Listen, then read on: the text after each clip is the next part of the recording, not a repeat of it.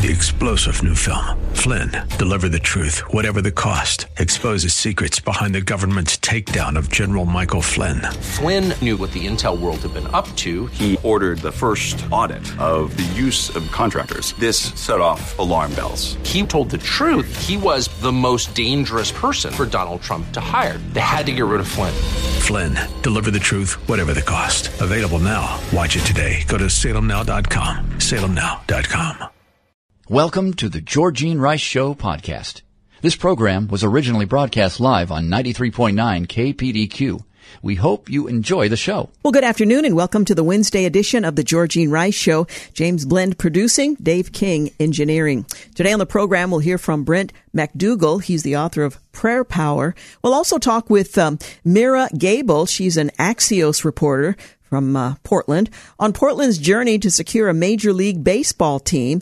I'm going to ask James Blend to join me for that. He's the baseball guy around here. We'll find out whether or not Portland is likely to get a team this go round. And we'll also uh, talk about the El Roi Haiti ministry, asking for prayers for the kidnapped nurse who's been a part of that ministry for a number of years. That and more on today's program. Well, it's been more than 24 hours and the responses coming in from the uh, Republicans on the president's uh, former president's indictments are in. The editors um, of one magazine suggested the indictment of the former president by uh, the Biden Justice Department special counsel on four felony charges arising out of his efforts to undo the president's uh, victory in the 22 election is momentous, not just in its potential impact on our politics, but in what it uh, could mean for the rule of law. This is National Review. We have on many occasions condemned Trump's appalling actions in the aftermath of the 2020 election. They were impeachable. He came close to being convicted in a Senate impeachment trial with 57 senators finding him guilty.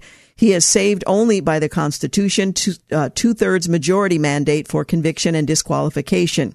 Now, through a special counsel it appointed for this precise purpose, the Biden Justice Department is attempting to use the criminal process as a do-over for a failed impeachment. In effect, Jack Smith is endeavoring to criminalize protected political speech and flimsy legal theories.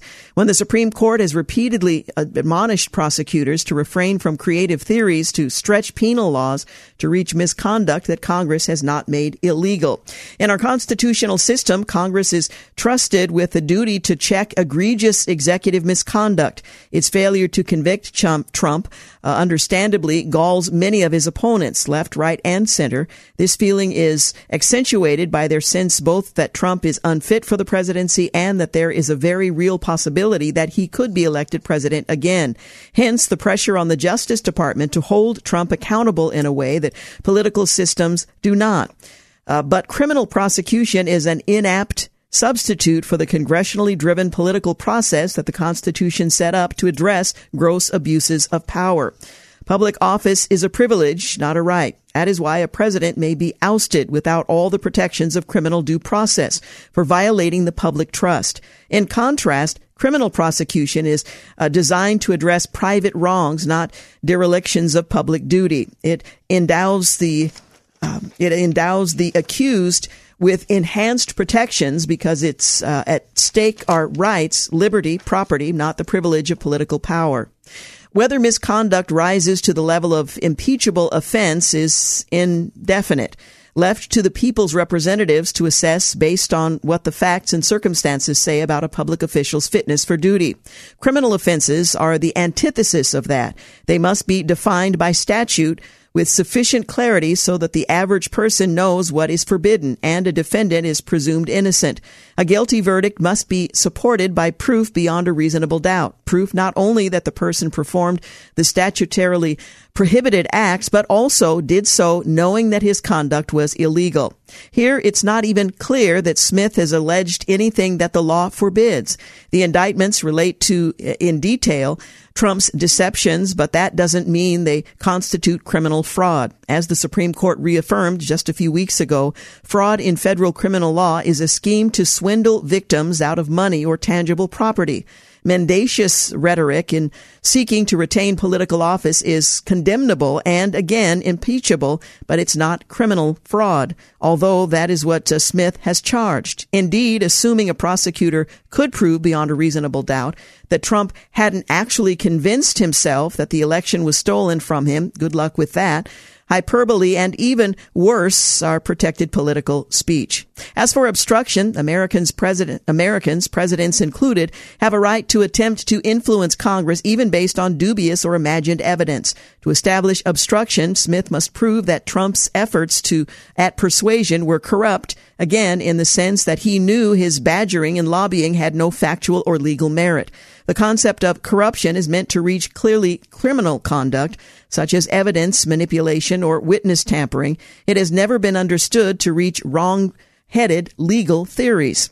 To apply it that way, as Smith proposes, would chill not only political speech, but the constitutional right of a defendant to mount a legal defense. Finally, Smith is charging Trump with a civil rights violation on the theory that he sought to counteract the votes of Americans in contested states and based on a post-Civil War statute designed to punish violation uh, violent intimidation and forcible attacks against blacks attempting to exercise their right to vote. What Trump did, though, a reprehensible bears no relation to what the statute covers. In his press conference announcing the charges, Smith, for good reason, did not dwell on his questionable charges. He instead emphasized the Capitol riot. Anyone witnessing his remarks uh, would have believed that Trump had uh, had incited a forcible attack on the Capitol. Of course, Smith has not charged him with any such thing because he doesn't have the evidence to tie him criminally to the riot. The prosecutor was making a political statement clearly aimed at swaying the jury pool in blue Washington, D.C., where the Justice Department brags daily about having charged more than a thousand rioters. There is a reason Smith does not have a solid statutory crime to rely on. To criminalize the conduct for which he seeks to convict Trump, Congress would have to write sweeping laws that could easily be wielded by one party against another to punish objectionable political conduct. That would undermine both electoral politics and the rule of law. This indictment should not stand. We're going to take a quick break. We'll continue to look at what's uh, likely to happen next when the Georgine Rice Show returns. You're listening to the Georgine Rice Show podcast. It's aired on 93.9 KPDQ. Hey, welcome back. You're listening to the Georgine Rice Show. Coming up in our second hour, Brent MacDougal, Prayer Power. We'll also talk with an Axios Portland reporter uh, Meira Gebel, she's uh, going to talk about Portland's journey to secure a Major League Baseball team. How likely is that? Well, we'll find out when she joins us in the second hour. Well, recent precedents for challenging electoral college certification in Congress have come not from Republican lawmakers, but from Democrats. Over the past 20 years, Democrats have on three separate occasions objected to the validity of electoral votes on the floor of Congress. Wednesday, January 6th, will mark the first time Republicans choose um, uh, well, that they've done it in the past two decades. Um, this was an article written by Virginia Allen um, on the uh, January 6th events looking forward. I cannot vote to certify the Electoral College results on January 6th without raising the fact that some states, particularly Pennsylvania, failed to follow their own state election laws that's a quote from Senator Josh Hawley, who wrote in a statement on the 30th of December. About a dozen Republican senators and about 140 GOP House members are expected to challenge electoral slates during Wednesday's joint session of Congress. Um, she wrote at the time. Well, on January 2nd, Senator Cruz released a joint statement with 10 other GOP lawmakers announcing that they intend to vote on the 6th to reject the electors. Well, since the uh, passage of the Electoral Count Act of 1987 that provides a legal avenue for members of Congress to challenge electoral votes under the Constitution, Democratic lawmakers have objected to election outcomes on several occasions, excuse me, including 2001, 2005, and as recently as 2017. In 2001, House Democrats challenged the certification of electoral votes for then Texas Governor George W. Bush, a Republican, but the objection failed because no senator agreed to sign the written objection. Uh, then there was a similar situation in 2017 when then Vice President Joe Biden oversaw certification of the electoral vote that handed the presidency to Donald Trump. House Democrats challenged the electoral slate, but to no avail because they lacked support in the Senate. It's over, Biden told Representative uh, Jayapal, who objected to the election results during the 2017 um, the certification challenge in 2005 was the only instance in recent years in which both a senator and a House member signed a formal objection to an electoral slate. Then Representative Stephanie Tubbs Jones, a Democrat from Ohio, and then Senator Barbara Boxer from California, both Democrats together, challenged Bush's victory in Ohio on grounds of, uh, of alleged voter irregularities. And you might recall that um, it was uh, said throughout his presidency that he wasn't actually the elected president. So what we witnessed in um, uh, 2020 wasn't unprecedented, uh, and there were no um, efforts to criminalize the challenge at that time. Now, what happens with this most recent challenge remains to be seen, but just a bit of reflection on what's happened in the past. Well, in other news, the International Monetary Fund canceled a talk with a physicist, John Clauser, after he said climate change is not a crisis. The IMF had uh, invited Clauser, the recipient of the Nobel Prize in Physics, to deliver a WebEx speech on the 25th of last month. Five days before the event, Clauser was informed his speech had been postponed. Read canceled. The lecture has yet to be rescheduled. According to the Educational Climate Organization, CO2 uh, coalition where Clauser serves on the board, Pablo Moreno, director of the IMF's Independent Evaluation Office, read the flyer for Clauser's lecture and immediately canceled or technically postponed the event. It advertises John Clauser's speech before the lecture um, uh, uh as canceled. The postponement of the uh, presentation to the IMF concerning climate models and their use is troubling but not surprising.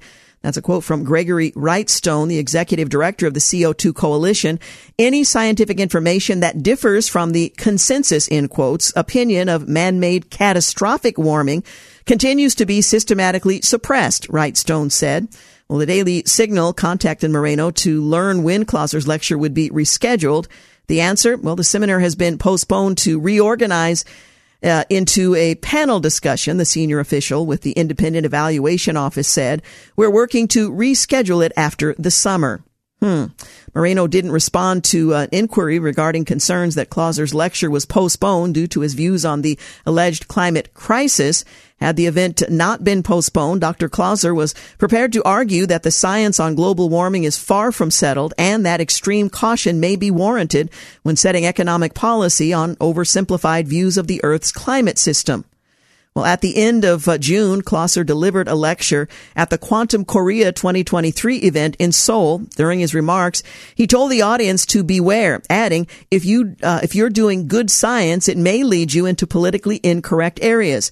If you're a good scientist, you will follow them. I have uh, several." Um, I won't have uh, time to discuss, but I can confidently say there's no real climate crisis and that climate change does not cause extreme weather events, end quote.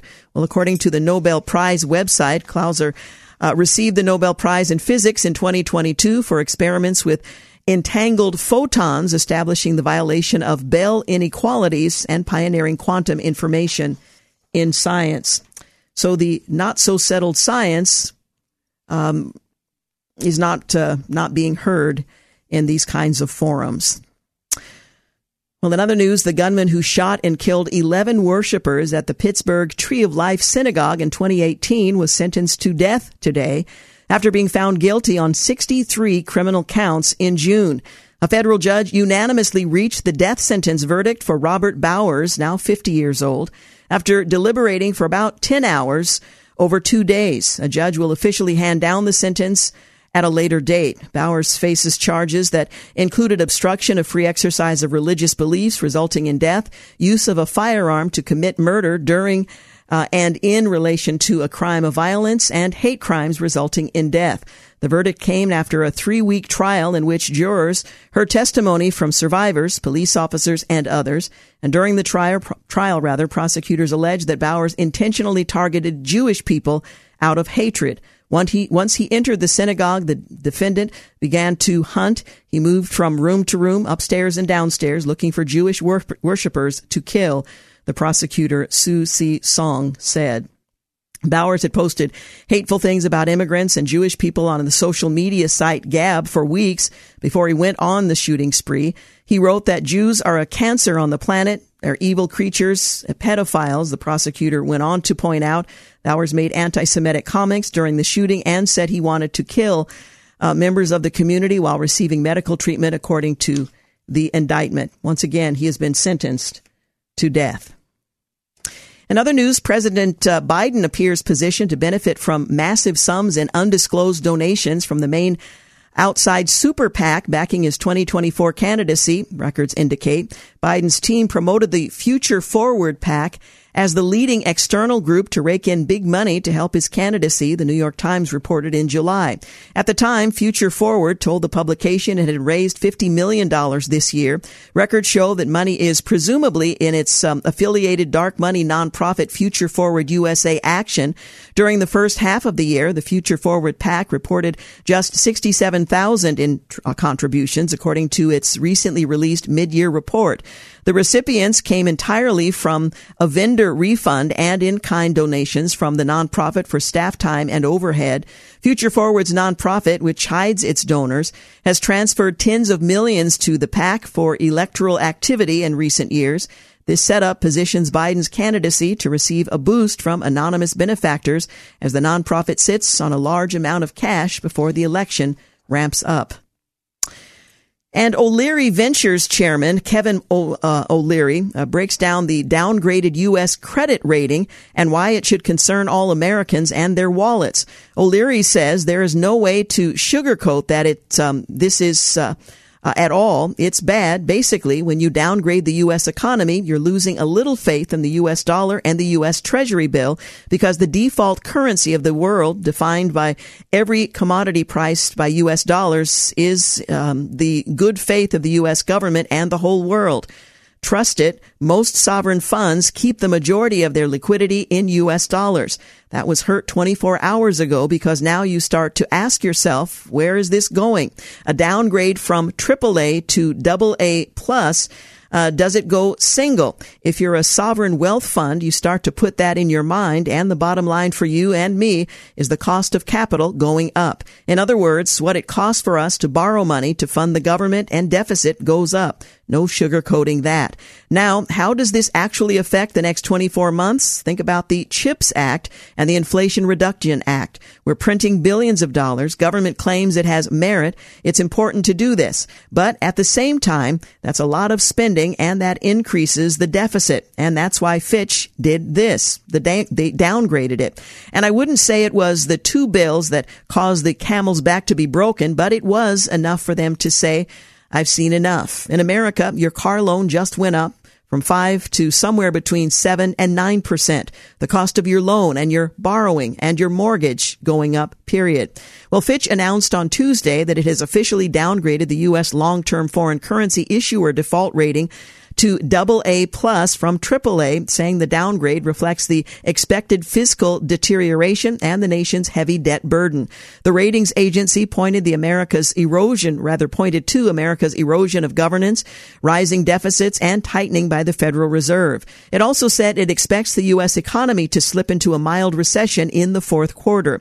U.S. Treasury Secretary Janet Yellen issued a statement pushing back on Fitch's move, saying the rating agency was using old data and arguing arguing conditions have improved under the Biden administration.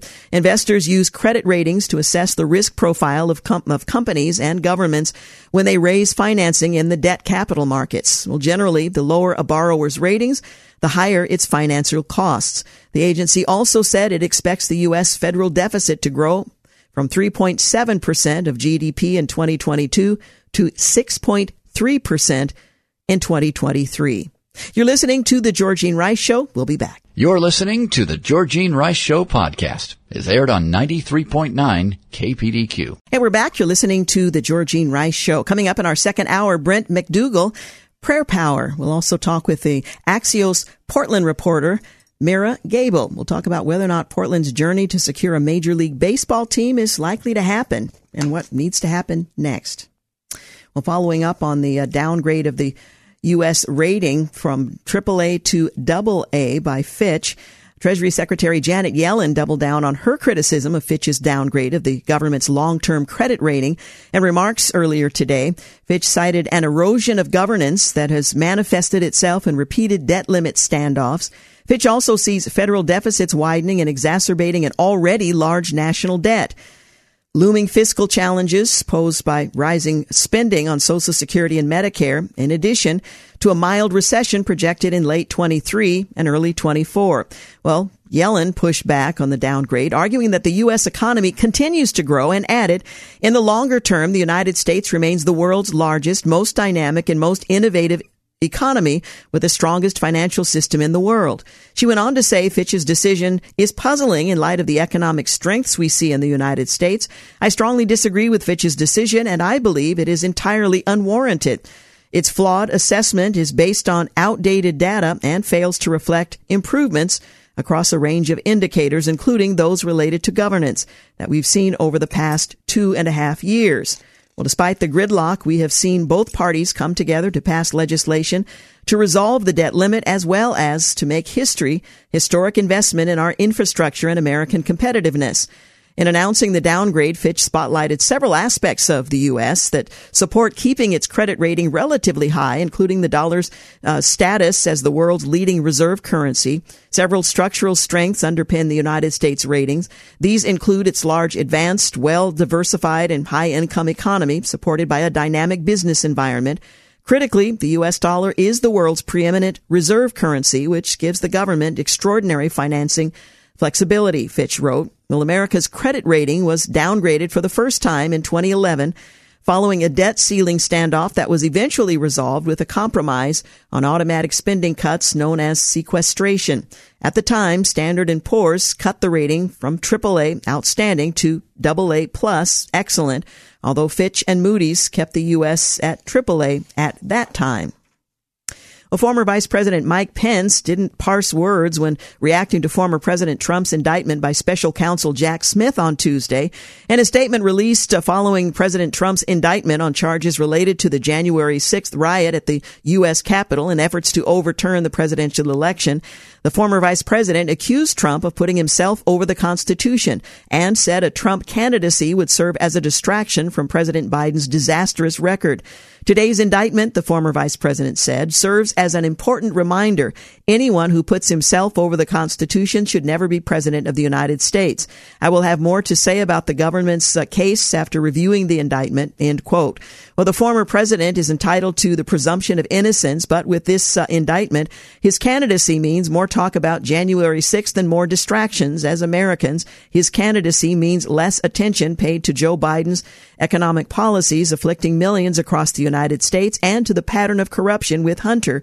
The former vice president went on to say, and he declared the country was more important than one man and that the Constitution was more important than any one man's career. End quote. Well, the suspect charged with attacking former Paul Pelosi appeared uh, before a judge today ahead of his trial. And one Chicago alderman spoke out against a new Illinois law that will allow illegal immigrants to become police officers, arguing the legislation is the latest move to make the state the most progressive in the nation. Chicago alderman Anthony Napolitano warns Illinois House Bill 3751 wasn't enacted in the best interest of Illinois residents. Uh, this is just another statement that Illinois is always trying to be the most progressive state that there is, and nothing's ever done for the Illinois people, Napolitano said in an interview. It's always done for political agenda. This is going to set a standard now that you're going to be looking at non-residents, non-citizens in the United States that are going to be locking up citizens of the United States, he continued. This is a mouthful for Illinois uh, folks to swallow right now. Doesn't seem like it's done in the best intention of people from Illinois or even uh, it from this country. Governor Pritzker signed a sweeping 130 bills into law on Friday, one of which, one of which rather removes the citizenship requirement for aspiring police officers. It will go into effect on the 1st of January, despite facing heavy opposition from GOP lawmakers and prominent police groups. No doubt it will be challenged in the courts. Artificial intelligence will fuel disturbing build a child industry, so says Emma Waters. AI's latest product, uh, Remini, uh, allows users to upload photos of themselves and their partner to generate images of what their future child would look like. There are two sides to this. First, the app lets people envision themselves as parents, potentially encouraging people to pursue rather than delay parenthood. As one woman said, I can actually see myself being pregnant at some point. On the other hand, new technologies introduced a host of temptations and abuses. As reproductive technology advances, doctors could turn AI generated images of children into reality. This raises the critical question, what is the purpose of having a child? and being a parent. Well, the first national See You at the Library book reading event is taking place this Saturday, August 5th. It's already experiencing pushback and dissent. Inspired by actor writer Kirk Cameron, who has uh, spoken at numerous public libraries across the country for the past year, sharing books and stories that are faith filled, family focused, and firmly patriotic. Americans at 260 libraries across 44 states now have booked rooms at public libraries to conduct readings themselves on Saturday. Said Cameron, conservatives and Christians have complained that they don't have a seat at the cultural table in America as of late. Well, he added, we have a seat now. Parents, grandparents, neighbors, pastors, community leaders, and others have booked spaces for this Saturday's library event on August the 5th. Publisher Brave Book says, that's him. A list of senators and other elected officials are supporting the activity as well as governors and mayors and commissioners, the publisher wrote. Well, Cameron and Brave Books have called on all families who love God and love America to gather at their local public library to pray, sing, and read Brave books and other books of virtue, the publisher's website notes. Some of the people, however, who have booked time at libraries are already experiencing protest and pushback. A variety of groups and individuals are issuing calls to action on social media, vowing to show up and promote a diverse and entirely different agenda. There are threats of interruptions by drag queen performers and those representing LGBTQI points of view and other alternative beliefs. Well, the UK government plans to issue over 100 licenses for oil and gas extraction despite objections from environmental activists there. I think this is a hugely beneficial move for the UK and will significantly strengthen Britain's energy security, and it will create a lot of jobs. Nile Gardiner, director of the Heritage Foundation's Margaret Thatcher Center for Freedom, uh, said in an interview, It's probably the best thing Rishi Sunak has done as prime minister, and this, of course, has resulted in howls of outrage from the environmental lobby who are actively working to undermine British competitiveness as part of a woke ideology ideological agenda. The comments come after the UK government announced on Monday a plan to boost domestic energy production by issuing hundreds of new South Sea oil and gas licenses, which it claimed in a re- release will make Britain more energy independent. High school boys are trending more conservative than in previous years, while girls of the same age are now moving overwhelmingly in the opposite direction. That's according to a study by the University of Michigan. 12th grade boys are nearly twice as likely to call themselves conservative versus liberal with the uh, gap steadily growing in recent years, girls, however, identify themselves as liberal at, at a rate of about 30%, up sharply from 2015. Psychotherapist Kirsting explained that the numbers go beyond politics and are a reflection of the way the left has talked about men in recent years. We're creating this idea that if you're a male, there's something wrong with you, and something wrong with that, that you're bad. Uh, that uh, you have politicians saying the number one problem in America is white men, so young 12th grade boys are seeing through this. The numbers represent a shift from previous generations when young men and women leaned left in similar numbers. Hey, you're listening to the Georgine Rice Show. We'll take a quick break. Also coming up in the second hour, we'll talk with an Axios reporter on whether or not Portland is likely to secure a major league baseball team. And we'll hear from Brent MacDougal, who is the author of Prayer Power. We'll be back. You're listening to the Georgine Rice Show podcast. It's aired on 93.9 KPDQ. Hey, we're back. You're listening to the Georgine Rice Show. Well, Hunter Biden told business partner Devon Archer that the Chinese tycoon who helped them secure a multi-million dollar venture in the communist state loved him for his last name and for always traveling with handsome, godlike Aryan men. That's a direct quote. In the 2011 email thread, Hunter bragged to Archer about his relationship with Che Feng, a Chinese business tycoon, who they refer to as the super chairman. The emails show that Feng helped Hunter's firm Rosemont Seneca Partners and James Bulger's firm Thornton Group LLC secure their partnership with uh, Jonathan Li's firm um, Bohai Capital in order to later launch Bohai Harvest RST, which is controlled by the Bank of China Limited.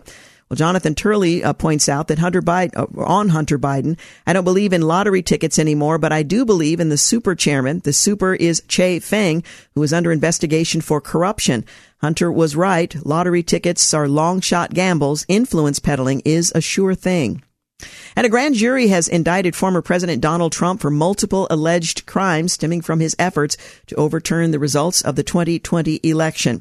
There are dissenters and those who uh, support that move. We'll see what happens next.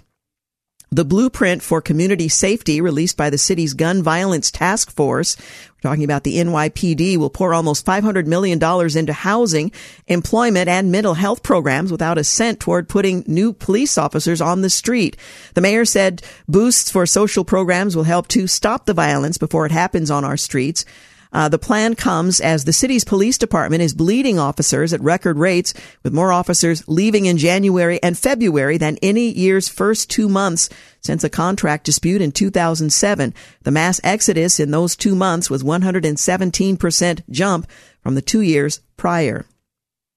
Dylan Mulvaney will charge $40,000 per visit to college campuses to give speeches to students, nearly doubling his fee from the year ago. Months after the uh, uh, partnership with Bud Light um, billions in the now disastrous marketing partnership. The trans influencer, 26, announced um, that he was open to hire and wrote on Instagram, university and college friends, I am booking speaking opportunities for the upcoming 23-24 school year and would love to come visit.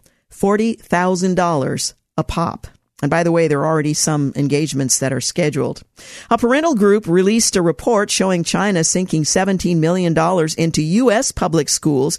A group called Parents Defending Education has released a scathing report called Little Red Classroom, China's infiltration of American K through 12 schools, which details how China is funding various schools in the U.S., many of them near military bases. The report claims China has funneled 17,967,500 $165 to 135 schools located in 34 states and Washington, D.C. from the year 2009 to 2023. The report outlines how the money comes through Confucius Institutes and its elementary through high school programming called Confucius Classrooms. The Biden administration will begin enforcing a nationwide ban on various types of popular light bulbs that started yesterday as part of its aggressive energy efficiency agenda.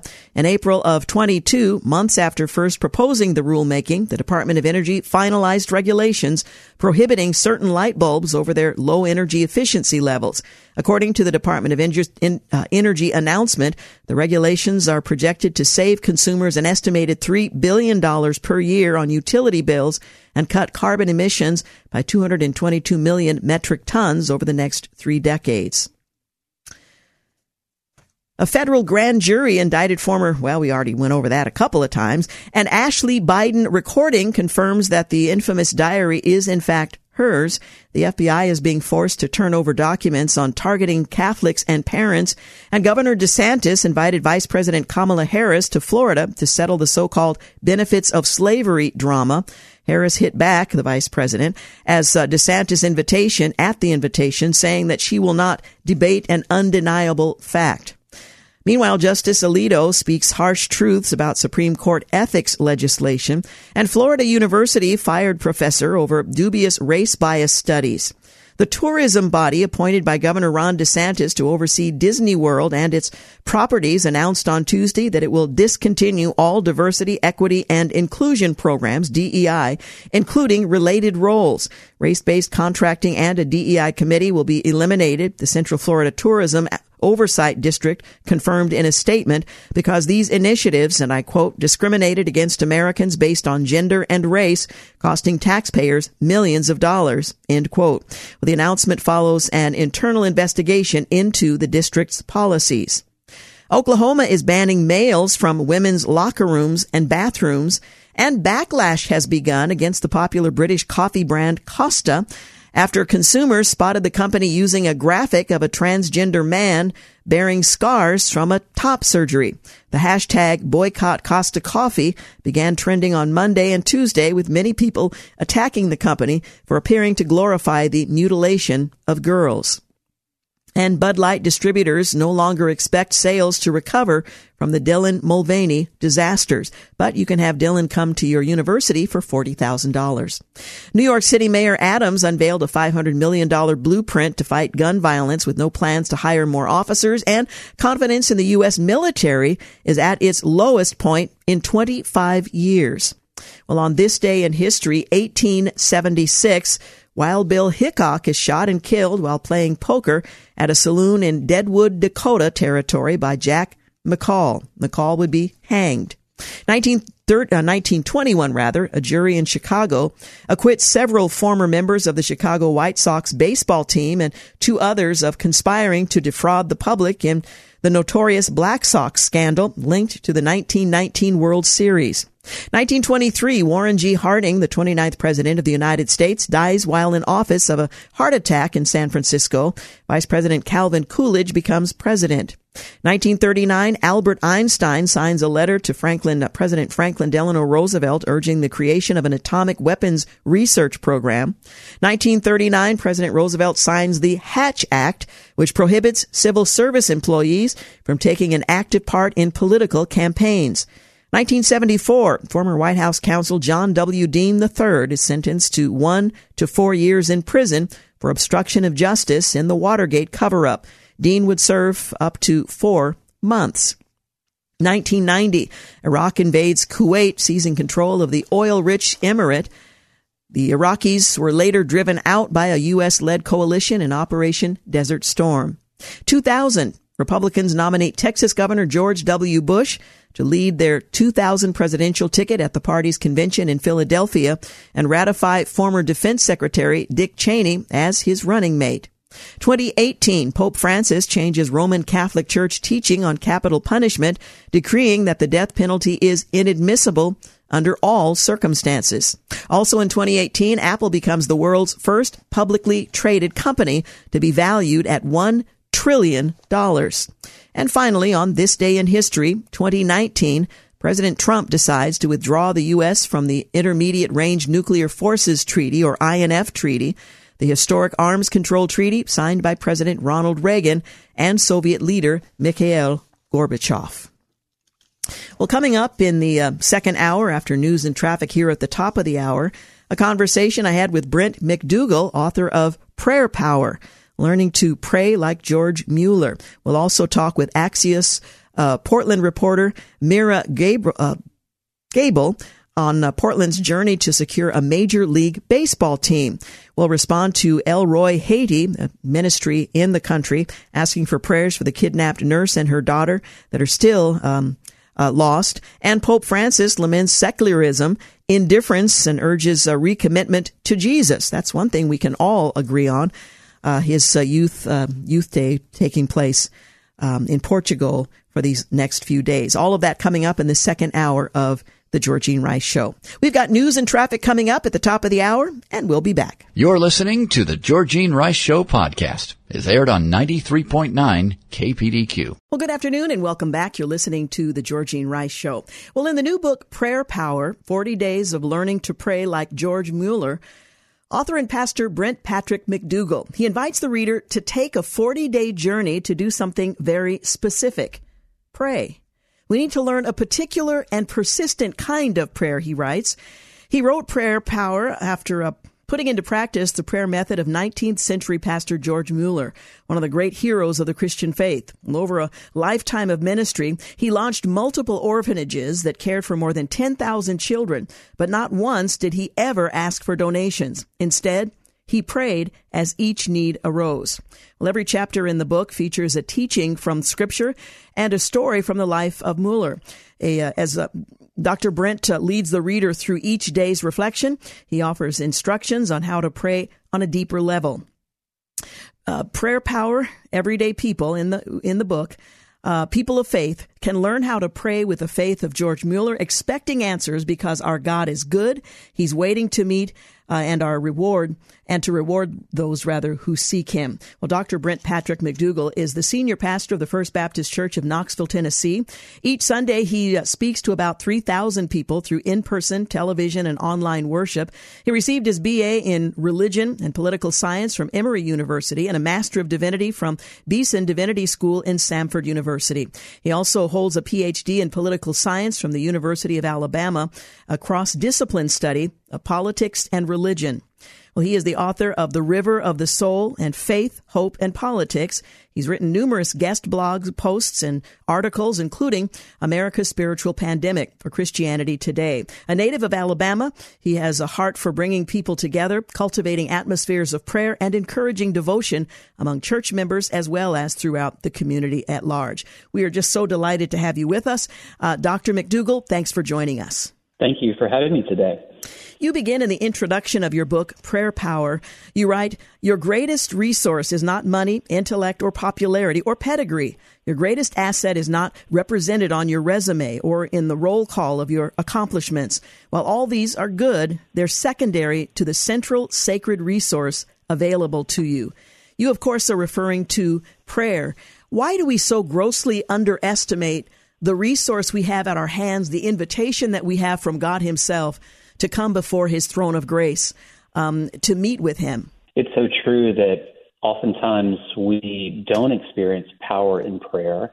I've met people over the course of many years of ministry who say they just feel like they can't experience any breakthrough. They wonder if prayer is just for the super saints. They don't understand the teachings of uh, the Bible about prayer. And because uh, just in that futility, they don't exercise their faith through prayer, they don't experience power. But I really wanted people to know that these promises that are present all throughout Scripture, these miraculous promises about what God can do through the power of prayer, are true not just for a few people, but for all believers who can learn how to pray. You know, the disciples, they asked Jesus, teach us to pray. And he did. Mm-hmm. We need to learn how to pray. And uh, as we learn how to pray, we too can experience that power through prayer. Well, this may seem like a simplistic question, but I think it's one that many believers still ponder. What is the purpose of our prayer? Scripture says he knows what we need before we ask, and many of us conclude, well, if he already knows, what would be the point? What is the purpose uh, in prayer and God's invitation? The primary purpose is not asking for what we need, although that is certainly something that is available to us. Uh, the purpose of prayer, I believe, is found in scriptures such as uh, Psalm 63, where David talks about this earnest, beautiful, passionate prayer just to be in the presence of God. Mm. He says, I thirst for you. My whole being longs for you in a dry and parched land where there's no water. He cries out to the living God and he says, God, I just want to be with you. I want to be where you are, and I want you to be in me. And it's from that place of passion, I believe, that then we are able to ask for the things that we need. When Jesus taught his disciples to pray, he said, Pray like this Our Father, who art in heaven, hallowed be your name. Your kingdom come, your will be done on earth as it is in heaven. He's, he's teaching us about his presence and about his kingdom. And that's the place to start it's not so much just a litany of what we would ask for, but instead to learn to pray in such a way that we really are experiencing communion, a daily communion with our Heavenly Father. If we can't learn to pray like that, it's unlikely that we're really going to learn a deep dependence mm-hmm.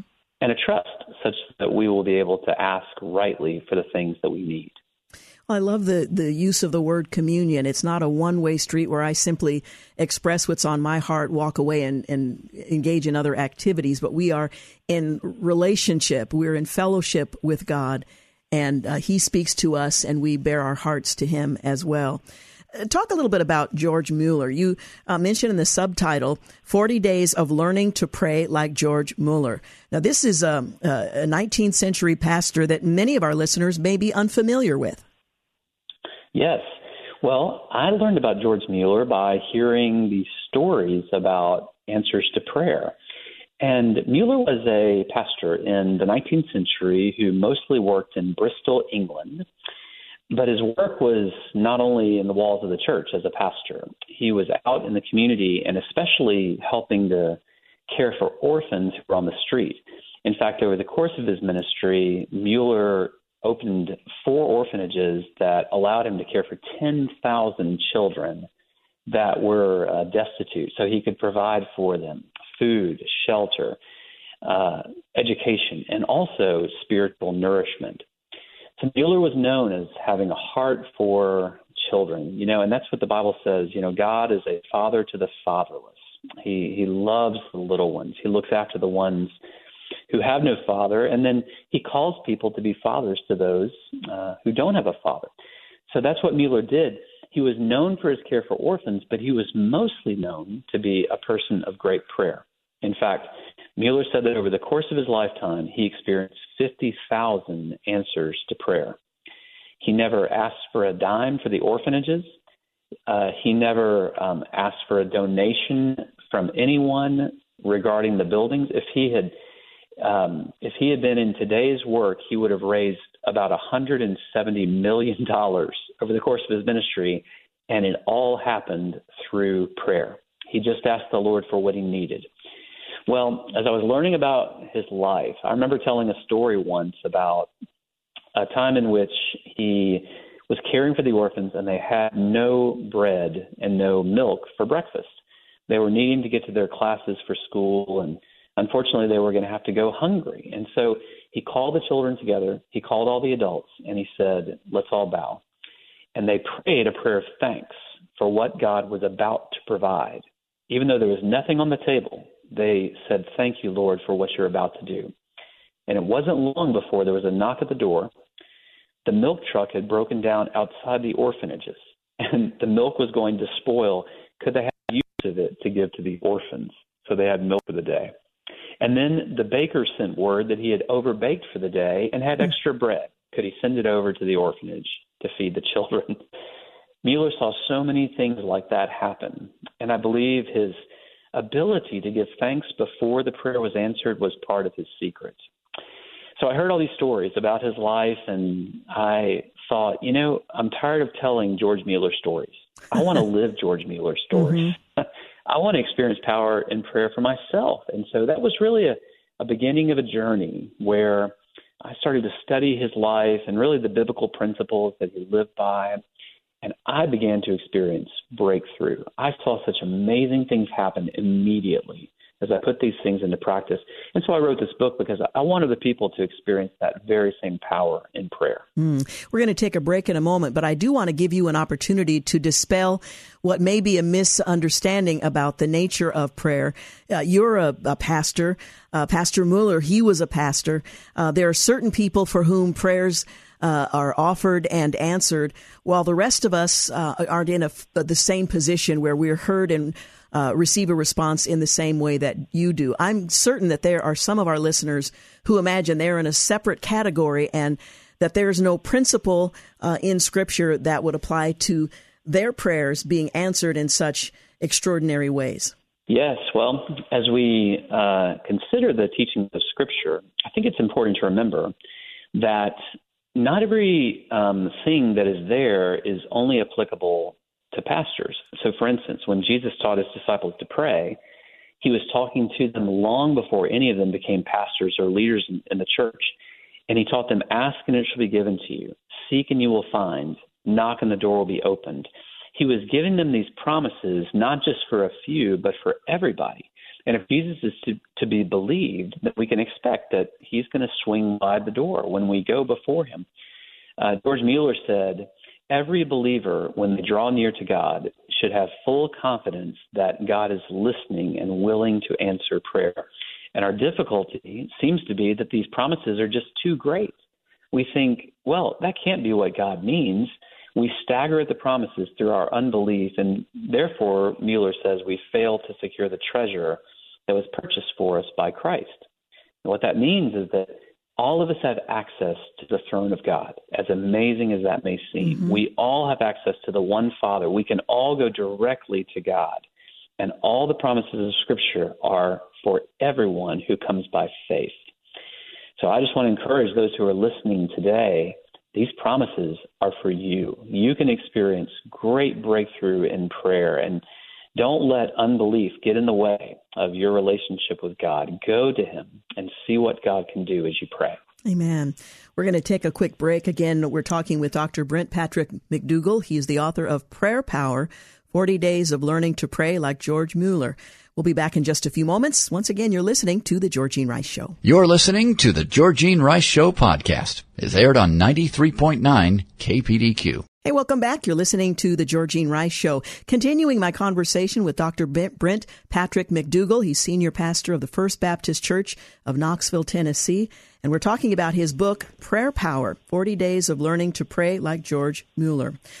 We were talking just before the break about this, uh, this notion that we may misunderstand that God has extended this invitation to all of us. Another misunderstanding, and then we'll get to the, the book. Uh, another misunderstanding might be that I can pray for virtually anything and expect that God will respond because of the promises that He has made.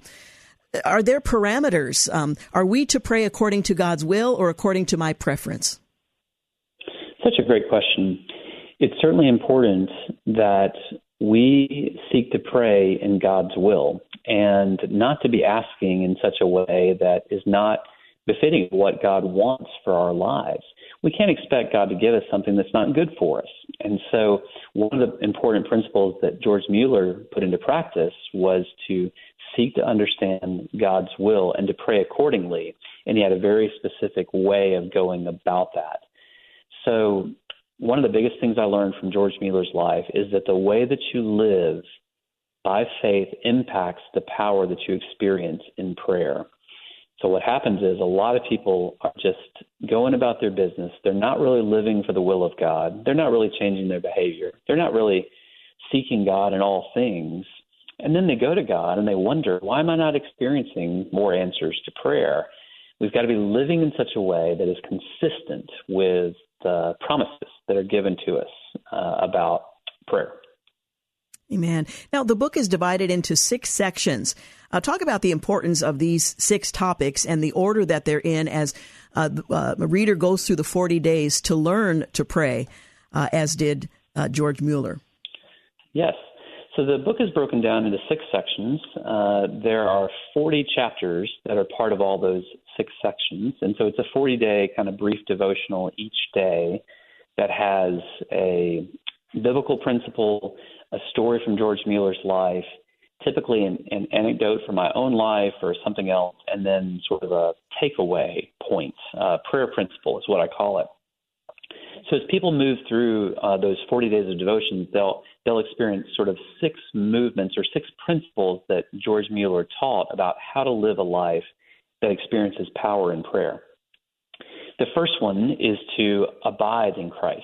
That comes from John chapter 15, in which he talks about abide in me, and I will abide in you. So every day, seeking to become happy in the Lord is our first principle. You know, getting our hearts right, just glad to be living for God today, to abide in Him, and to day by day, hour by hour, live in the presence of God, listening and looking to God for everything that you need. The second principle is complete dependence on God. So this is recognizing that you need God for your physical troubles, your financial troubles, your career challenges, your relationship issues. It's really a posture of bringing everything before the Lord in prayer. There's the foundation of abiding, but then there's the way that in all things you, you bring before your Heavenly Father your needs and concerns. Now, the third principle is to forsake sin. This is really important because oftentimes we have sin in our lives that blocks the way in which we experience the presence of God. And we might not think that there's a connection between forsaking sin and prayer, but Jesus said, if there's anything in your life that's causing you to sin, cut it out immediately. Don't abide it, don't rationalize it, don't put it off for another day. Get rid of it because it gets in the way of the way that you're experiencing God. The fourth principle is to exercise your faith. Now, this means that you are stepping in faith, even if you don't see steps two, three, and four, you're taking that first step. You're listening to the Holy Spirit. You're willing to, to move by faith and to trust that God is going to lead you with each new step. You're not waiting on God to put it all together or show you every single thing, but instead you're moving by faith. That's the fourth principle.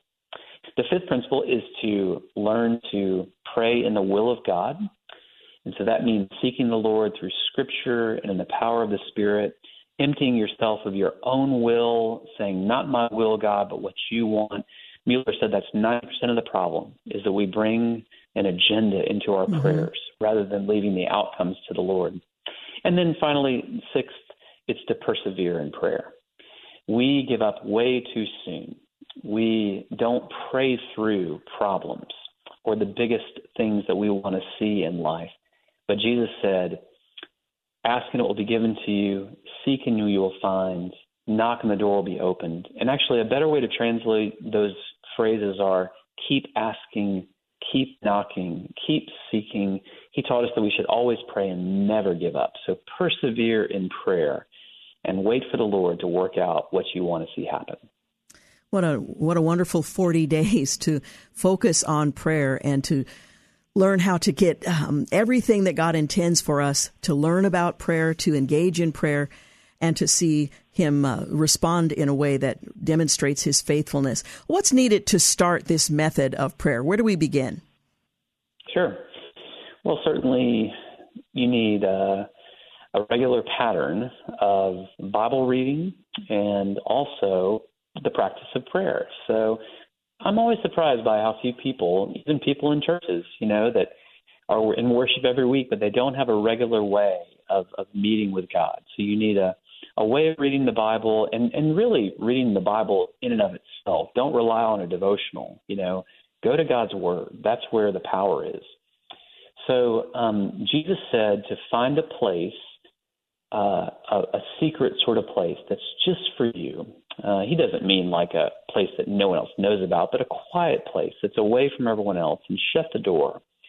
And God, who is in secret, will meet you and reward you in secret. So you need a plan, you need a place, and then you just need um, a passion. You know, you need to be willing to be taught, willing to linger in the presence of God really you could move through these 40 days of devotion and not necessarily cultivate any greater passion than what you already have, but instead to ask the Lord, God, would you give me greater passion for you? Would you help me to long to be in your presence? Would you reveal yourself to me as I meet with you? Because, Lord, I just want to know you and I want to be with you. That's what's, I think, required to really be transformed in prayer. You know, I appreciate you reminding us that even the desire to please Him, the power to please Him, comes from Him. So we can approach uh, an effort to uh, understand and practice prayer uh, in a more biblical way by asking Him to give us that desire to help us along the way. So if we don't have to start out as uh, passionate as we hope we will be when we've uh, gone through the 40 days, but that's a, a, great thing to be reminded of. If I'm not there yet, God will bring me uh, along. Right. Now, for those who so who struggle with the time, uh, and that, I, I, suppose that's a struggle we have in so many ways, but the time to prayer, uh, to pray. Uh, can we take a few minutes here, a few minutes there? What's the best approach? And what do you say to those who struggle with just finding sufficient time? To those that uh, would say they don't have enough time to pray or to read the Bible, I would say that you have 24 hours in the day, just like every other human being on the planet has God ever has had. Given, God has given you enough time to do what God wants you to do, to fulfill God's purpose. God has given you all the time that you need. And if you give your time to God, God will give you sufficient time to accomplish everything else.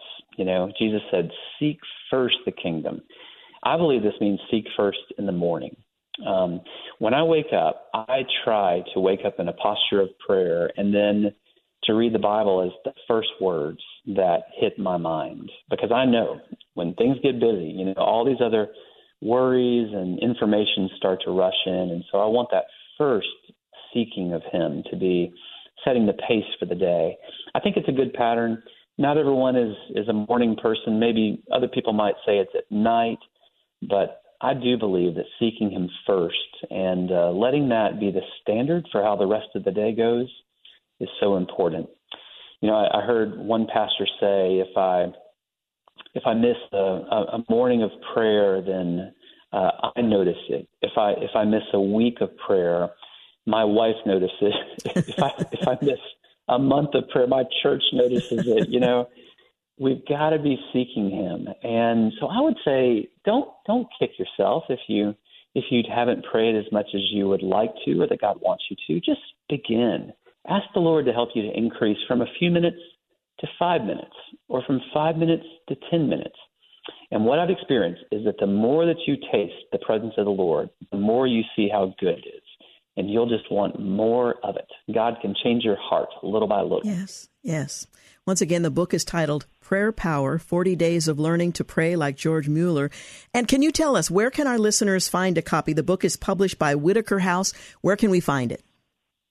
Listeners can go on Amazon and search for Prayer Power and then my name, Brent MacDougal and people are able to, to purchase it there. They can also go to Whitaker House, amazing publisher, and uh, can purchase it there online as well. There are um, lots of, uh, I think, opportunities for churches to not only to to see this happen among individuals, but also to see a whole church to kind of move through this as a 40 day journey. It can really be transformative and so um, I would just encourage people to um, to give it a try. And I love to hear from people that are reading this book. It has been such a joy to hear how people are being transformed in prayer, just as I've been transformed. It gives me such great hope for the church in America. Yes. And so I, I would love to hear from people. Yes. Thank you so much for joining us today. Thank you. It's been a joy. God bless. Bye bye. Again, you're listening to the Georgene Rice Show. My guest, Dr. Brent Patrick MacDougal, and his book, prayer power. You're listening to the Georgene Rice Show podcast. It's aired on 93.9 KPDQ. Hey, good afternoon and welcome back. You're listening to the Georgene Rice Show. I've asked James Blend to join me for this portion of the program because we are going to talk about Portland's quest to nab a major league baseball team. Now, this has been going on for a while. Yeah, it's it's something that we've uh, definitely seen over the last few years, and this is kind of the second round of it because about 20 years ago we had the uh, same possibilities with, when they were looking for a new home for the Montreal Expos that eventually wound up in Washington D.C. Well, some folks are speculating that uh, this time Portland is in a close. It's closer to reality. I'll put it that way. Yes. That Portland could in fact nab a team, and here to talk with us about that is Meira Gebel. She is a reporter for Axios Portland and has some insight into this whole thing. Thanks for joining us, Meira. Thank you for having me. Okay, we've been waiting a long time to find out whether or not Portland is seriously in the running for the possibility of a team. Your thoughts just in general? I mean, it's hard to say. There are so many factors that mm-hmm. go into this that the mayor and the city don't control, and not even the MLB can control. But experts, what we've been hearing is a bunch of indus- industry chatter, and experts expect that, you know, it should be coming soon. They're feeling very hopeful. Now, this all um, hinges from the uh, Major League Baseball commissioner saying that the organization is planning to expand from 30 teams to 32 in the near future, and Portland is considered for one of those two uh, new slots. Yeah, Portland is one of the larger metropolitan areas that doesn't have a baseball team. And like um, you were saying earlier in the program, like this has been something Portland has been wanting for a really long time. And I think the city is gearing up to make it a reality, hopefully. Now, you mentioned that this isn't a decision that the city alone can make, nor uh, Major League Baseball. Um, what are the factors that go into determining whether or not a metropolitan city like the city of Portland uh, is going to get a team or is being considered for a team? I think the one that comes to mind immediately is real estate, right? Like we don't have a baseball t- stadium that can harness a ML a professional team. So what the Portland Diamond Project, which is the organization that's been leading the charge to bring an MLB team to Portland, has been doing is they're trying to identify certain locations where a stadium could go, and they're honing in on Lloyd Center, the mall in Northeast Portland, as a potential stadium site. And the mayor of Portland, Ted Wheeler, is backing them up on that, saying that it could be a central location for um, a new urban renewal district in the area, and it could be kind of like a hot spot for sports and entertainment. Um, so right now, what they're doing is they're trying to work with Lloyd Center owners to kind of secure that location, but they also have a backup. So the backup location is the Red Tail Golf Course in Beaverton. And the Portland Diamond Project already offered the city, which owns the property, $30 million in case talks with Lloyd Center fall through. One of the things that uh, has come up over the past couple of years in the building of this project is, of course, Portland has gotten a good amount of bad PR, especially during the pandemic. Uh, do do we see any after effects from some of the uh, problems that Portland faced in, in MLB's decision making? I'm not entirely sure. Um, that's hard to say, but Portland has been on a stint to kind of rebuild its reputation in the national eye. And I think this is one of the things that they are really gearing toward, as well as revitalizing downtown.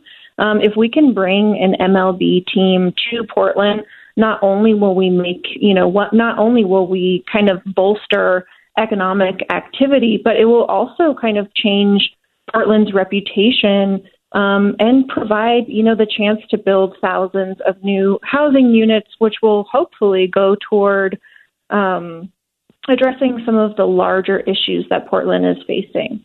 Well, I know Axios uh, did a survey in which you asked local residents uh, whether or not they were excited about the prospect of having a team, if the Lloyd Center area was favorable to them, and there was some concern about um, uh, housing. Uh, being displaced or uh, funding being diverted to the new stadium. What did you all discover in this survey of Portland residents? It was a relatively small sampling, but it does give us a bit of a snapshot.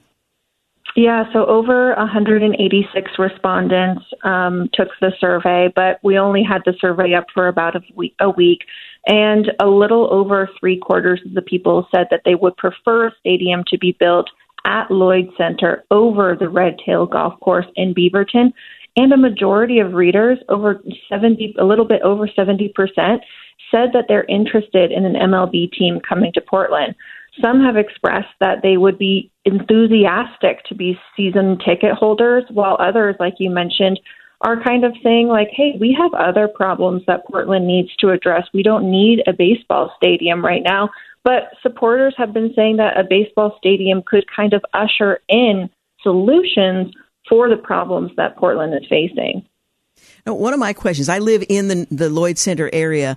Um, I'm trying to envision how a stadium there, where it would be located and where the parking might be. We've already got the Rose Quarter. We've got the old Coliseum. Uh, are they discussing those kinds of logistics in this early stage or is it just a matter of we're going to do it here or not and we'll figure out the details? So it is a very early stage. I don't think that they've gotten to parking quite yet. But one of the things that excites experts and people who are in discussions with um, Lloyd Center. What excites them about the location is that it's a transportation hub, mm-hmm. and it would really encourage people to walk or bike or take public transit to the stadium. Um, but it's it's going to encompass all of Lloyd Center and including Holladay Park and surrounding areas. Um, but it would need to be all, you know, torn down and hashed out. And I think we're years away from seeing that happen. Yeah, yeah. What is the timeline? Are we are we talking about a decision made in the near term, but a decade before we actually see uh, something on the ground? What do you have any idea what their timeline is? Yeah, so there's no um, timeline right now. The Portland Diamond Project said that if they can get a contract um, with a realist, like for a location by the end of the year, that could be Portland's best bet to have and to make sure that an MLB team would come to the area. So it's kind of the case of like Field of Dreams. Like if we build it, will they come? Mm-hmm. I don't know. One of the things that I wonder about is that, uh, of course, with the Expos Nationals um, 20 years ago, I think there was a feeling from a lot of baseball fans that maybe MLB kind of used Portland as leverage to uh, get a better deal in DC. Is there any is there any worry on the Portland Diamond Project or the, the government's um, part about potentially being used again? I mean, potentially. It's hard to see because right now the MLB is facing its own problems mm-hmm. with its regional revenue um, allocation, and they need to sort out their kind of internal issues before they even think about expanding the league. So it could just be like a really big tease for Portland in the end. It's just we don't have enough evidence to see yet.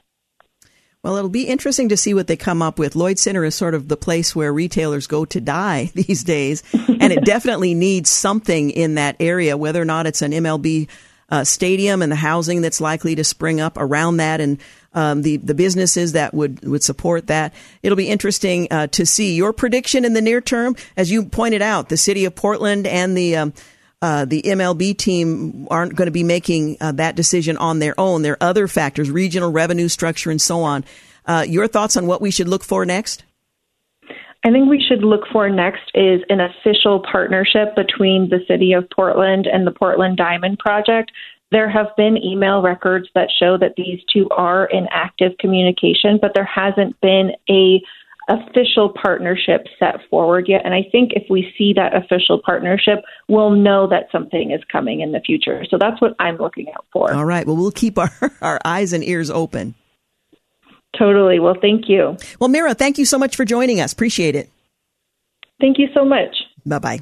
Again, uh, Meira uh, Gebel is with Axios. She's a reporter uh, from the Portland area talking about Portland's journey to secure a Major League Baseball team. I'm not sure, James, is this going to happen in my lifetime? I, I, question it. I mean, certainly, I think that we've seen that baseball can thrive in the area. The, the after the Portland Beavers left a couple years ago. Now, mind you, a lot more people go down there for soccer games than, than they used to for Portland Beaver games. But, uh, you know, the Hillsboro Hops out in Hillsboro have been extremely successful to the point of they've outgrown their stadium and they're getting a new stadium in the next couple of years that hold more people. So certainly minor league baseball, which is now run by Major League Baseball, um, it has a has a thriving future here in the Portland Metro. Now, whether or not Major League Baseball comes here, I don't think it comes this round. Personally, I think we're probably 20 to 25 years away. So that would be a no then. Well, I hope you're still here in that time period. we'll see. hey, we're going to take a quick break and wrap things up. You're listening to the Georgene Rice Show podcast. It's aired on 93.9 KPDQ. Hey, welcome back. You're listening to the final segment of the Georgene Rice Show. Well, the Christian Education Ministry, El Roi Haiti, uh, from which New Hampshire nurse Alix Dorsainvil and her daughter were kidnapped. As she did work for the ministry following the footsteps of Jesus. Has called for more prayers for her safe return as gang members have reportedly demanded a ransom of a million dollars. Please continue to pray with us for the protection and freedom of Alix and her daughter as our hearts break for this situation. We also uh, continue to pray for the country and people of Haiti and for freedom from the suffering they endure daily, the ministry said in a statement uh, on Monday. Well, the ministry said the New Hampshire mother who married um, El Roi Haiti founder Sandro Dorsainvil in 2021 after she began her role as school nurse with the organization in 2020 as a committed Christian who's been traveling to Haiti since 2010. She first visited Haiti soon after the 2010 earthquake. While she was in college, she fell in love with the people. She spent her breaks and summers uh, taking back to the uh, uh, taking trips back to the country. And once she uh, started working as a nurse, she would save money and then self fund all of her trips there, going as often as she could, according to El Roi Haiti. Well, she had uh, lived in Haiti for multiple years, showing love and care in a variety of ways before coming on staff uh, but has had a, a heart for the hurting since she was a child. She seeks people out to show them love and compassion, and no one is excluded from receiving her kindness, the ministry explained, before noting that she had been following in the footsteps of Jesus with her work on the Caribbean island. Alix lives a life following in the footsteps of Jesus as she obeys the biblical demand found in Mark 12:30 to love the Lord your God with all your heart, with all your soul and with all your mind and with all your strength, and to love your neighbor as yourself. El Roi Haiti reported. Well, the ministry uh, further vowed that they will not stop praying until the nurse and her daughter are released. We've committed this situation to God, knowing that He is good. So until Alix and her daughter are safely returned to us, we will do as it says in Psalm 27:14. Wait for the Lord, be strong and take heart, and wait for the Lord. The ministry went on to say. Well, her husband was um, Alix Dorsainvil was kidnapped from El Roi Haiti's campus uh, near the country's capital. Port-au-Prince on the 27th of uh, last month. That same day, the State Department issued a travel advisory asking Americans not to travel to Haiti, ordering all U.S. citizens and non-emergency government employees to leave as soon as possible. Well, witnesses told the Associated Press that the New Hampshire nurse was busy caring for patients in the small brick clinic when armed men ambushed the site and took she and her daughter. Uh, a patient who was waiting for a checkup told the news service that one man brandished his gun and told her to relax. When I saw the gun, I was scared, she says. I said, I don't want to see this. Let me go. Well, members of the community said the gunmen are asking for a million dollar ransom, but neither the U.S. Department of State nor El Roi Haiti have publicly shared any details of the investigation, citing the sensitive nature of the situation. So it's not clear if a ransom is being arranged or has been paid. I will say we are aware of the reports that two U.S. citizens were kidnapped in Haiti. Obviously, the safety and security of American citizens overseas is our highest priority. That's a quote from the State Department spokesperson, Matthew Miller, at a press briefing on Monday. We are in regular contact with the Haitian authorities and will continue to work with them and our U.S. government interagency partners. But because it's an ongoing law enforcement investigation, there's not any more detail I can offer. End quote. But again, the ministry, El Roi Haiti, is asking that we pray for the safe return of this uh, Christian aid worker, this nurse, and her daughter, kidnapped just a, a couple of days ago. In other news, Pope Francis emphasized the need for courage and resilience in the face of a secularized, increasingly pessimistic world during his Vespers address for World Youth Day. The Pope uh, spoke at a, a, monastery in Portugal on Wednesday, where he reflected on the biblical story of Saint Peter's and Andrews, uh, Saints Peter and Andrew, fishermen who were called to ministry by Jesus after finishing a day without catching fish. There are moments in our ecclesiastical work when we can feel a similar weariness, when we seem to be holding on to empty nets, he said, the pontiff, uh, this is not uncommon in countries of ancient Christian traditions, buffeted by social and cultural changes, and increasingly marked by secularism, indifference to God, and growing detachment from the practice of the faith. Well, in the midst of these cultural upheavals, the pontiff said that the church must not shut itself off to those outside, saying the good, the sinners, and everyone should be able to enter into God's church. In the church, we help each other, we support one another, and we feel ourselves called to spread a climate of constructive fraternity beyond our walls. For this matter, St. Peter tells us that we are living stories being built in a spiritual house. While acknowledging the role institutional abuse has played in discouraging the faithful, the Pope also stated that despair and anger must be brought toward God in hopes of spiritual renewal. It's uh, often accentuated by disappointment and anger with which some of the people view the church at times due to our poor witness and the scandals that have marred the faith and have called us to a humble purification, starting with the anguished cry of the victims, who must always be accepted and listened to, the Pope said uh, uh, speaking to his audience.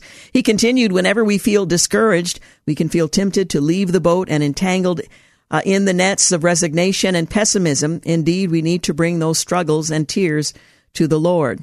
Well, turning to the uh, the theme of the annual celebration, the Pope emphasized the importance of casting your net deep across cultures and nations, regardless of differences. Well, the 37th annual World Youth Day is a Catholic festival being celebrated from the 1st of August through the 6th in Lisbon, Portugal. Well, the annual celebration was instituted by Pope St. John Paul II in 1985 to bring together young people of various cultures and backgrounds to recognize the international nature of the Catholic Church and worldwide communion of believers. The Pope's journey to Portugal was marked with both concerned reflections on trends in the Western world and messages of encouragement to move forward despite overwhelming despair. Where you are sailing Europe and the West with a discarding of the elder, uh, elderly walls of barbed wire, massive numbers of deaths at sea and empty cradles, Pope uh, Francis asked in a speech before the Portuguese civil authorities in Lisbon. He drew particular attention to the rising issue of state sanctioned euthanasia, asking, Where are you sailing if, before your life's ills, you offer hasty but mistaken remedies like easy access to death? A convenient answer that seems sweet, but is in fact more bitter than the waters of the sea. Well, this was the Pope's first apostolic uh, journey since a spat of uh, medical uh, issues. Um, most recently, a, a, surgery in uh, in June that left him uh, incapacitated for several days. The Pope's um, uh, laments secularism, indifference to God, and urges a recommitment to Jesus at the World Youth Day Vespers. You're listening to the Georgene Rice Show. I want to thank James Blend, our producer, Dave King, the engineer, and thank you for making the Georgene Rice Show part of your day. Have a good night. Thanks for listening to the Georgene Rice Show podcast. If you'd like more information on today's guests, please visit the show at kpdq.com and like us on Facebook. And join us live every weekday at 4 for more critical thinking for critical times on 93.9 KPDQ.